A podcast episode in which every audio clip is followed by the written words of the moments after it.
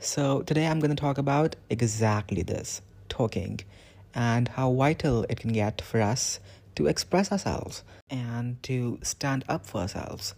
So, without further ado, I'm Ujwala Agarwal and you're listening to Crave. Yeah, so did you know talking releases stress? Like, no one even needs to listen. Literally, just talking. You can exhale so much out of you by just speaking it out loud, putting it into words. And that is just by speaking to yourself in an empty room. Now imagine how much power would those same words have if they're heard by someone. If someone listens to you and they relate to you in some way, the next time you go through the exact same thing, you'll have a friend to share it with. But the important thing is, if no one relates to your story, that's okay too. We're all different human beings, we're all made different, and we all have our own experiences. But that's the thing your experience is uniquely yours.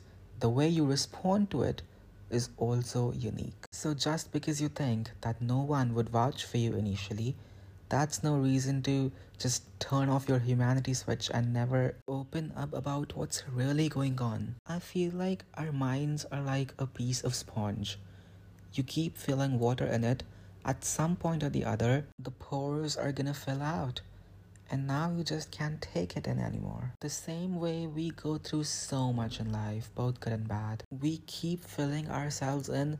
At some point, we gotta let it out. But sadly, that's not what many people seem to realize. And that's how many mental health problems arise as well. I don't know why some people seem to believe that talking about your emotions is a sign of weakness. In fact, I believe talking about yourself makes you vulnerable, and that is why it is the most difficult thing to do. The more fiercely and freely you can talk about yourself, I believe the stronger you are. But people hesitate to do it because it is somehow not a societal norm, and then they inflict the same thing upon others. And that's the chain we need to break. And in some cases, this whole thing becomes so severe that it leads to further more horrors of the world. Victims of some kind of abuse, for instance, physical, emotional, any kind, just shut down completely after something horrific has happened to them. They become so clogged and then it comes out in other ways, and sometimes they end up subjecting other people to the same kind of suffering. That's why it's so important when something bad or something abnormal happens to you, it's so important to talk about it. Because if you continue with your normal life after that and pretend like nothing has happened, somewhere down the line, maybe years later, that thing becomes normal in your head and then you tend to inflict it on others. That's why studies have shown that sadly, people who suffer abuse tend to become the biggest abusers themselves because what happened with them was not okay. But they didn't get to share it with anyone, they didn't get to seek any help or comfort, and so they need to be told that what happened to them was not okay, it was not normal. They need to be given comfort for their own pain and suffering. They need to realize that they were sadly victims and they need to process it and open up about it. And they need to heal. They need to heal for the suffering they endured. So you see how this is a whole big vicious cycle. And it started how? Because people weren't allowed to talk about it. Or they didn't feel safe enough to talk about it. Which is just so sad. A person going through so much. And for what?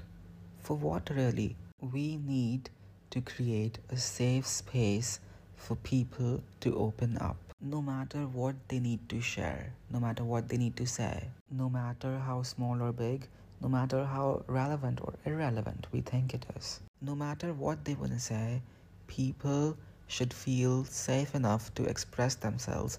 And as human beings, it is our responsibility to make them feel safe enough. It's our combined effort that can make this world a better place. And conversation is the key. Anything, absolutely anything in life, small or big, any problem, how do you solve it?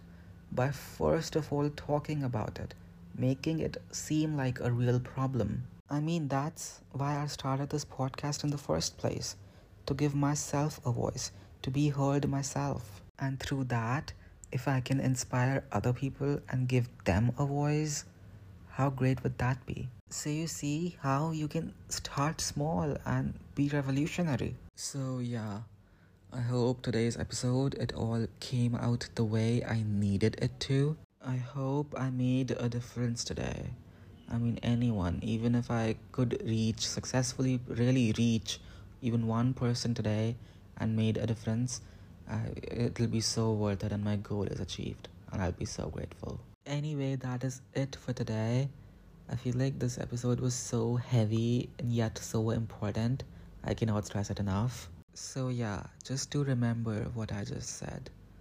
I mean, this is important shit. I I wouldn't want you to go empty-handed. I hope you take it with you because that's what I'm here to do, to provide value, not just Anyway, thank you for listening. This is Ujjwal Agarwal, and you just listened to the one thing you craved for. And I'll see you in the very next episode. Stay tuned.